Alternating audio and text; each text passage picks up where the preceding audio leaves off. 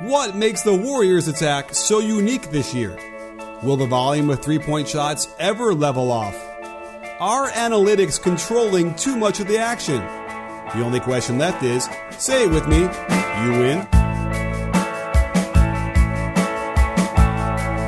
Hey, sports fans, Coach Nick here, and welcome to the B Ball Breakdown Podcast. I am pleased to bring on the show today Ben Cohen who is a sports reporter for the Wall Street Journal and covers the NBA. And Ben, you just thank first of all, thank you for coming on the show. Thanks for having me, man. Uh, and it's a pleasure because you know you just wrote an article somewhat recently about the mid range, and it bubbled up into my timeline, and I started to read it, and it was like it just it, it kind of had a profound effect on me because it's been speaking to what I've said for a while, and I wanted you to just sort of uh, give us an outline of, of what you the the, the mid range article you wrote about the Warriors and what the, the the theme of it was. Sure. I mean, I think we all know like the mid range has never been less popular in the NBA than it is right now, and for good reason. I mean, we we know now we have the data to show that like the mid range is just not a very valuable shot, um, and you know the three pointer has kind of overtaken it, and probably the team that was most responsible for that over the last few years was was the Warriors, and then of course the Rockets. And you know, one of the interesting things about um, what the Warriors are doing this season is um, they're actually kind of bringing the mid range back a little bit. Basically, old has become new uh, and become old and then new again. The, the, this cycle has happened that um, teams are so crazy about um, uh, running the Warriors off the line and protecting the rim that they're giving them all this space in between because you can take away a lot of stuff with that team, but you can't take away everything. And they are, you know, they took advantage in, in the regular season and they're doing it again in the postseason. I mean, this is a team that is getting more value from the mid range, like the mid range, not three point line, not the restricted area, not the mid range, uh, than any team in like the last 20 years, basically. So um, the fact that they're the fact that that Golden State is the fact that any team is doing this would be interesting. The fact that Golden State is doing it, and we all know everything about Golden State. I mean, I, I found it really fascinating, and and so uh, a couple other guys explained this strategy to me, and you know, it's not by accident that that they're doing this. I mean it is because there is value there and they are willing to go anywhere that they think there might be value. Absolutely. And first of all, we got to describe what the mid range is because that's become a four letter word. And what was frustrating to me is a few years ago is when this became like the term, it kind of encapsulated any shot between like eight feet and 23 feet before the three point line or something like that. To me, the mid range was always like 15, 16, 17 footer, which to a good shooter is like a layup if it's open. And yet, uh, you know, when you talk to the analytics guys, and this is sort of what the, the crux of what I had issues with uh, over the years uh, discussing this was that, and I get it. If you're an analytics guy and you're a math guy, then it's very black and white. It's very binary. There is a, a, a specific answer to every question, and so the idea that you would ever take those shots, you, you know, was was ridiculous. You can't. You're you are wrong for taking those shots. You shouldn't be taking those. And if you, even if you're not a three point shooter, you should just back up and shoot behind the line anyway because you get you might get that extra point. So that was always what was troubling to me. But what what are we defining as far as mid range, in, as far as feet from the basket? Well, I was using the NBA I mean, when I put together this stat. I was put in, I was using the NBA's definition of mid range, but I you know I think that probably 16 to 24 feet is uh, is is what I think of too. Um, basically, something that's not in the paint, and you know you kind of wish like why you, you you watch the shot and you're like why are you shooting there? Just take a couple steps back or drive to the basket. Why are you settling for that type of thing? So, uh, but this was the official, you know, NBA definition when they break it down into zones, basically. Fair enough. Okay, and and again, we, I, if we do a little research, I'm sure it's going to be uh, somewhere in that area. And by the way, I'm not even that fond of those shots beyond 20 feet because then you're getting close. You are getting close enough, but the, the, the 17, 18, 19, 20 footer uh, is the one that was always sort of like I couldn't understand why that was going away so much. I mean, I, I, guess what they're looking at, and here's the crux of the matter: is what they're looking at is a macro uh, uh, view of the numbers, right? When they're looking at the percentage of mid-range shots, the field goal percentage, they're they're like looking at everybody shooting those. Is that is that fair? Yeah, totally. So you're talking about shooters who the defense are happy that they're shooting those shots because they're not good shooters. We're not just looking at like a Kyle Korver shot. Uh, you know what I mean? We're not just looking at Kevin Durant or LaMarcus Aldridge. So all of a sudden, to me, it was always a very noisy. Um, you know, a stat where they're basing the entire, uh, you know, their whole philosophy of offense on one of the noisiest stats I've ever heard of. I don't know if that's true though, because I feel like over a whole season and then you know over you know a whole career, um, it becomes less noisy. I mean, the fact is like it's I, I, still don't think it's a great shot for most players, right? And especially for most teams. But if if you're trying to defend the Warriors, I mean, you know this as well as anyone. What are you supposed to do? You don't want to give them three pointers, and you don't want to let them drive. So like you have to give them something, and probably the mid range is the best thing to give them, even if they happen to be like the best mid-range team of the last 20 years. Like, what, what else are you supposed to do? Yeah. And by the way, Jeff Hornacek had a great point a few years ago about this, where in the playoffs, when they are prepared for you, they're going to drive you off the line or they're going to run you off the line. They're going to wall up to you. It's hard to get into the paint. So what you're left with, yeah, are those mid-range shots. And so are you really going to design a whole offense where you have no experience shooting those in the regular season to well, then have to take some of those? It's a really interesting point, and I was there. I was I was around the team asking them about this in early March, and every single person I talked to was already talking about the playoffs, saying like this is going to become a bigger deal in the playoffs when teams take away your first and second and your third options, and we have this to fall back on. And they turned out to be right. So like during the regular season, the Warriors took 20 mid-range jumpers a game, uh, and they, and they shot 47% on those.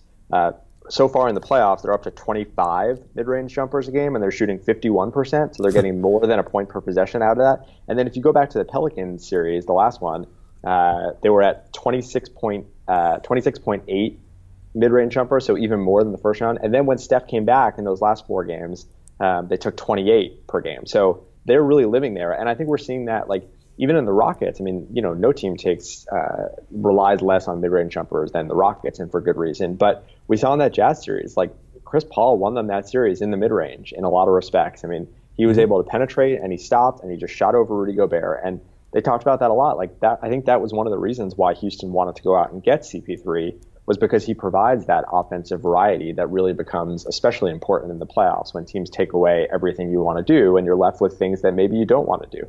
Uh, I mean, for sure. And then also, you know, even James Harden uh, was making mid range shots as well. Not a ton, but there were enough when I went through every make he had against the Jazz that we were seeing that. Uh, you know, they were really trying to sag off of him. And that, that's the other problem defensively. And what we saw with Rudy Gobert, which really frustrated me, was their whole take was, yes, we want to invite them to take a mid range shot, but then they wouldn't like get a hand up. and that was like, and, and that's, that was sort of my point before, which was, you know, to a lot of these shooters, the there there is an expected value, uh, expected field goal percentage would be higher in my mind on a on an open 17 footer than it would be on a three. Now, here's the thing that I want to talk about because a lot of times you know the basic math is is and correct me if I'm wrong. You need to shoot 60% from two to equal 40% from three. That's sort of the the maxim, right?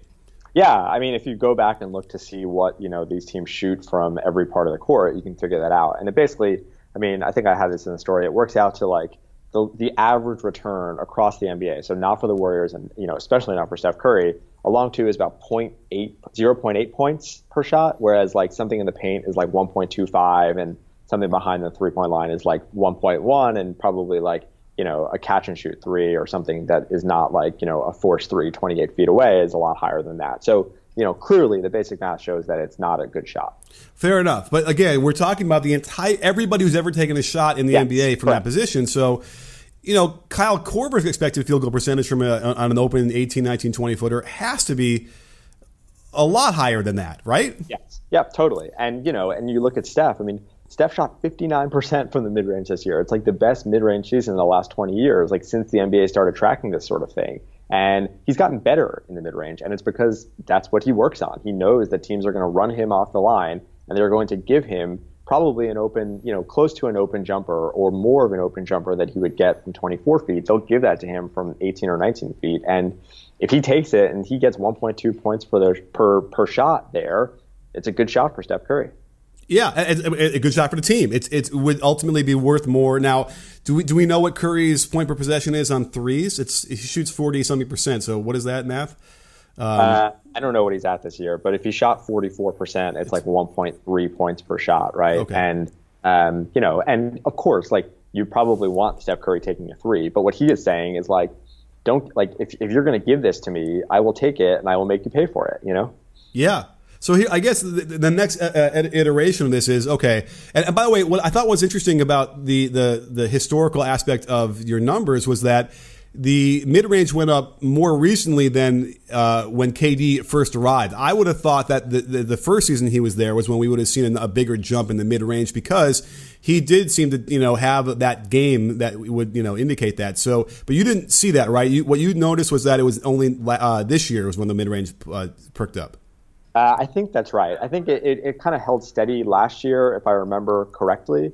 Um, I can check this really quickly, but but yeah, it was mostly it was this year, and it was because of the way the teams were guarding them, and it's because like you know they were at the forefront of the way that offenses are changing, right? And defenses scramble to catch up, and their solution was to give them this shot. So this was the first year that they you know started taking more of their shots because it was the first time that it was really offered to them. I think. Yeah, and by the way, from a coaching perspective, I'll just throw this in there because people might be listening and thinking well, you know, and, and, I think a lot of analytics guys will say there really isn't anything you can do defensively to contest to, to combat a three point shot. They, I think that a lot of guys think it's sort of random uh, as far as what the defense is doing, and I could uh, would point out that that's absolutely not true at, at, all. In fact, what you end up seeing is you know people leaving their feet to contest shots in the air, which is what they've noticed is, has the most effect on a three point shot, and then you know not helping one pass away, and then also you know trying to stop middle penetration. Those are the big three um, for limiting three point shots. And so, um, but what is what is your thought about that? Like, are, are you seeing things that uh, teams are doing specifically that are somehow, uh, you know, limiting the number of field goals, uh, field goal attempts from the mid range or from three? From from three. Oh, I, th- I, mean, you would be able to describe like the actual strategies much better than I do, but I think it's pretty clear that defenses in the NBA now are designed to like you know stop you around the rim and run you off the three point line, right? Yeah. I mean, I it, yeah, it, it, might have a. It, there might be a question of like how effective it is in terms of um, efficiency from three point line, but like I feel like you know they it's it's pretty clear that they want to reduce the number of three point attempts. We saw like Brad Stevens was talking last night, like that was their game plan going in against the Sixers, like single team Embiid, make you you know not double and and and create open looks for the three point shooters, and it very clearly worked, right? Uh, it, well, they certainly are uh, preparing for the conference finals right now, so I don't know how that necessarily affected the end of that game because it was pretty crazy. Well, they, started, they started doubling him again, right? I mean, he you know he was he was too good that they couldn't single him anymore. So in the fourth quarter, they start doubling Embiid, and mm. they got a whole lot of look. Like I think JJ is going to be thinking about that open three he missed for the whole summer at this point. But yeah, like yeah. the Celtics got away with it, and you know that you know I know we're talking about the Warriors, but that series was so interesting because you know, Brad even said last night, like, uh, uh, you know, their defense got worse and the Celtics offense got better as the series go, went on. And like, if the Sixers won that game last night, I think they were winning that series, don't you?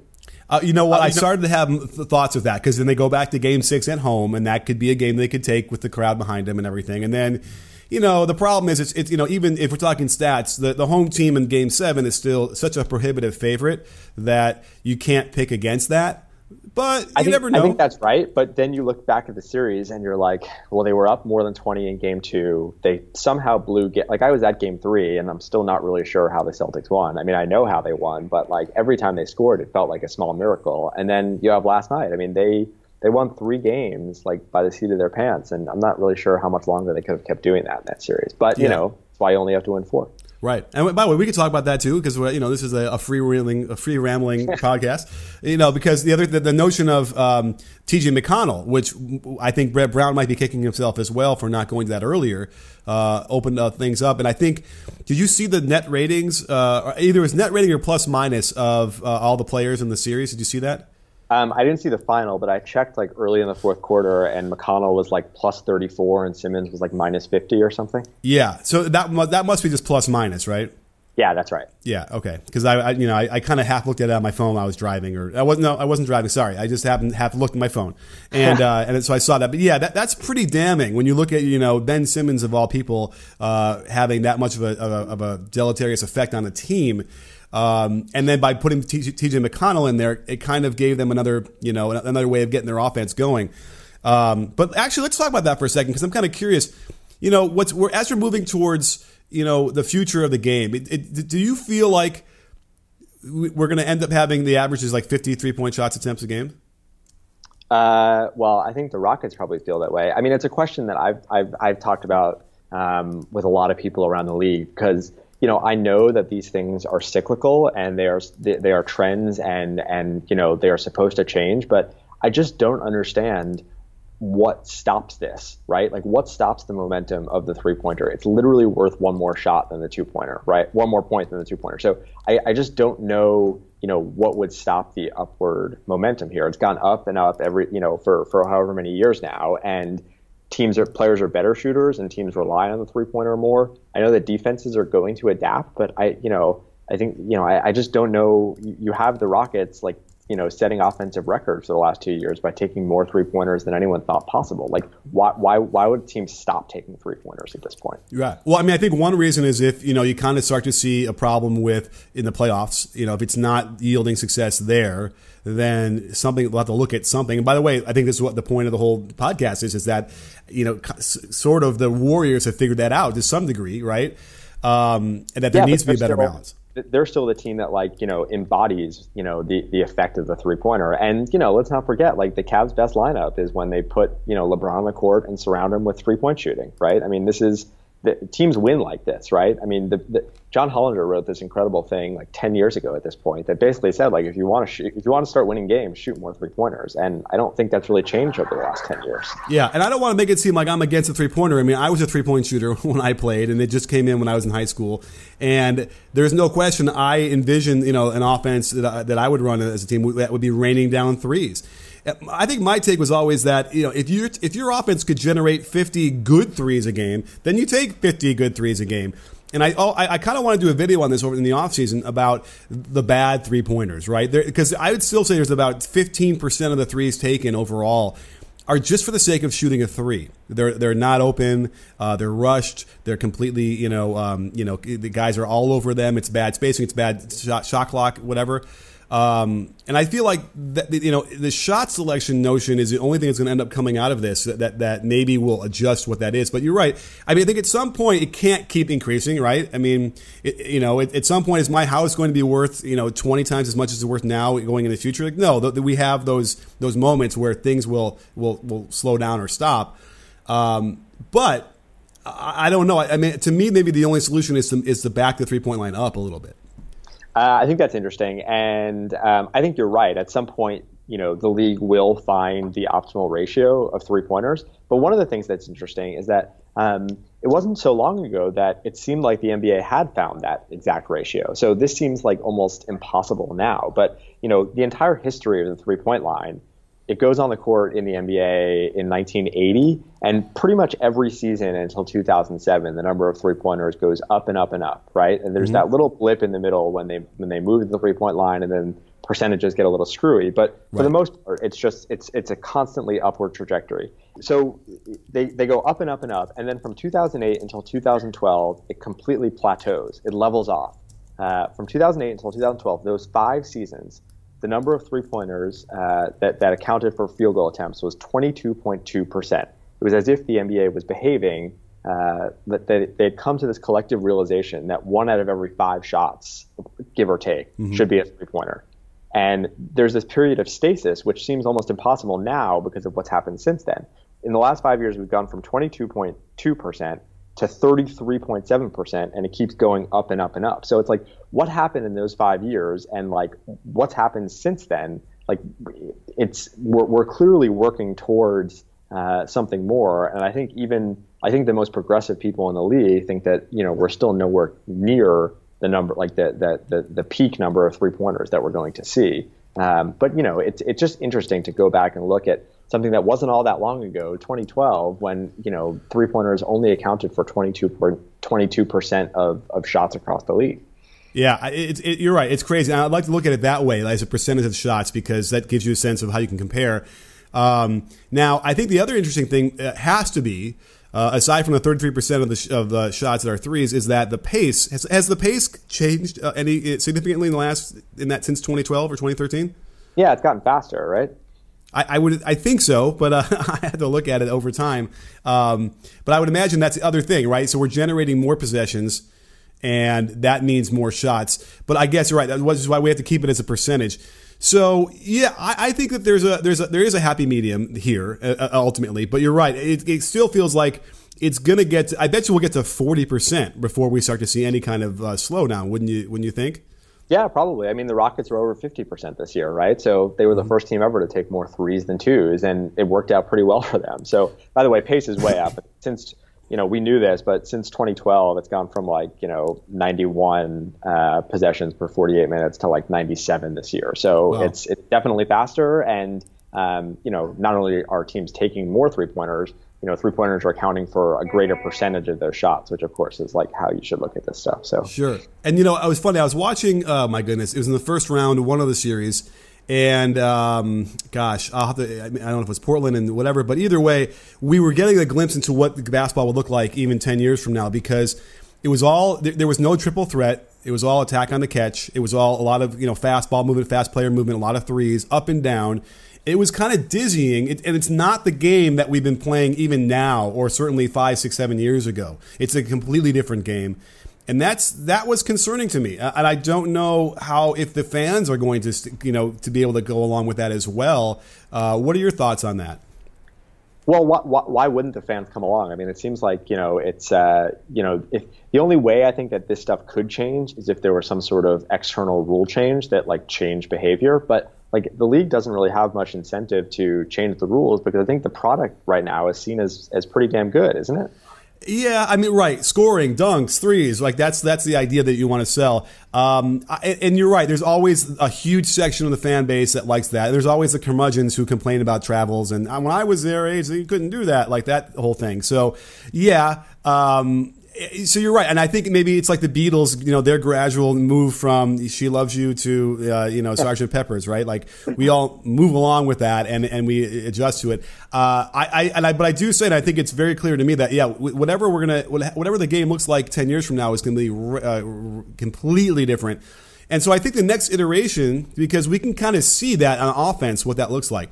I think the defense is going to be the next thing that needs to change. And I was actually just trying to think about this the other day is is what that means. I think that there might end up being some really radical, strange things that people do now uh, are, are going to start doing to combat that. Now, we did see like you know the random double team of, of you know LeBron James at half court against the when he was playing against the Pacers, and that was a nightmare for them. It didn't really work really well. But I kind of start to feel like we might start seeing a lot more weird gambling zone-ish kind of stuff from the defense. Uh, I think that you know, I think that's probably the natural, uh, the natural next step. I mean, it's like adapting to the evolution that we've seen. I mean, and and in many ways, like this offensive change is a response to the defense that Thibs brought into the NBA over the last ten years, right? Yeah, yeah, we'll give him the credit. Yeah, uh, yes. So certainly icing the uh, the pick and roll, forcing everybody away from the screens. And by the way, that's now changed radically too. Um, now everyone wants to switch. And, right. and, that's and that's the other thing is right. You, by switching, you can kind of blow up a lot of that action. Which, by the way, it's why I think that the Rockets don't really have a great chance against the Warriors in the series. Um, so yeah, I think that switching, and, and, by the way, this is not even new. You know what the Warriors are doing is basically putting out guys who are all between what, what like I guess except for Curry, everyone is six six to six nine or six ten, and they're all long and they're all you know uh, interchangeable. You know, Pat Riley had this idea back when he was coaching Magic Johnson. He's like, I want to get five Magic Johnsons and all play the all you know the, the same position and just go out that way. I think he had already seen that back, back then. So I would suspect that yeah, we, we probably are going to start seeing that too, where we'll see point guards who are you know six seven and uh, and can handle the ball and can shoot. And, and then you know your center is going to be like I, I think Kevin Durant will ultimately be the center that we'll see in ten years. By the way, I think having five Magic Johnsons is a good strategy for your team. well, here's the thing: Magic really, you know, even at the end there, he wasn't really a good shooter. Would it would it have mattered? Uh, yeah, I mean that's it's an and, and, you know there's also the question of like if Magic played today, would he be a better shooter because that would have been a more important part of his game. Yes, that is true, and and we, I think also the key here is we understand how to teach shooting a lot better.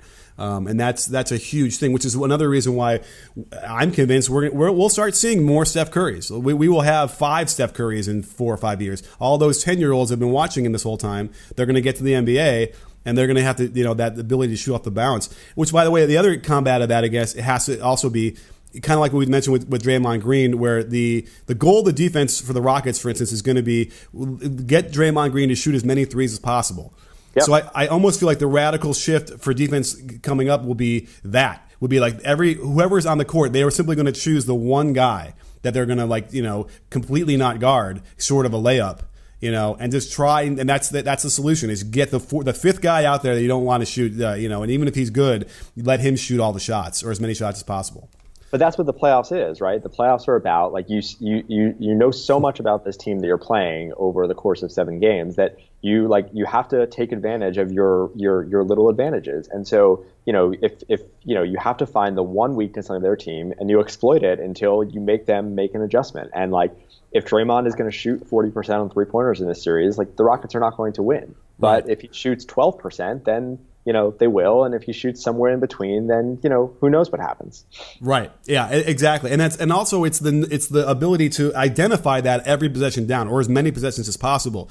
So i did a video on the on the on the toronto raptors where they just didn't seem to understand how they want like how they wanted to attack on offense. Who do they wanted to who's the defensive weak link that they want to get every time right? Whereas the Cleveland Cavaliers on the other end uh, were just surgical. They were like, we are going to hit the, you know, uh, these him and him, and make sure we get that uh, advantage every single time, or at least way more than the Raptors did, and that's what that's what a sweep happens, you know.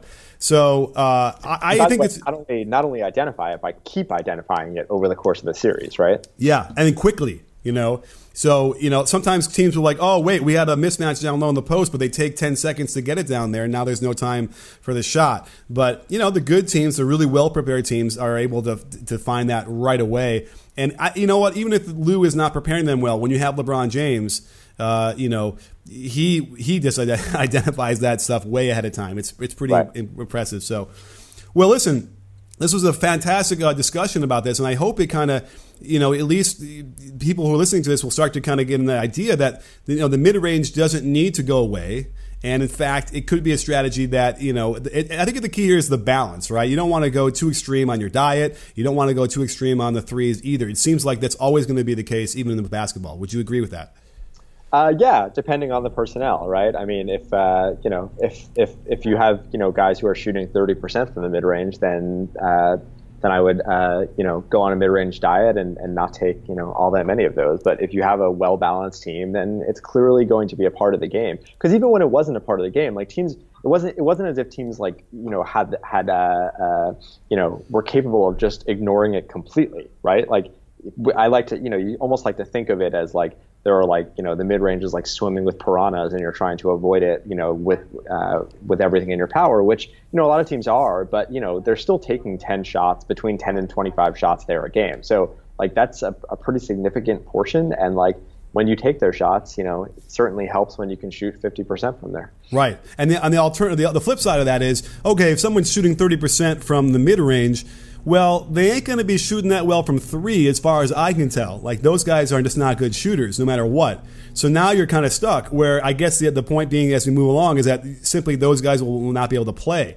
Now, here's what's interesting about this, really quickly, as we wrap up.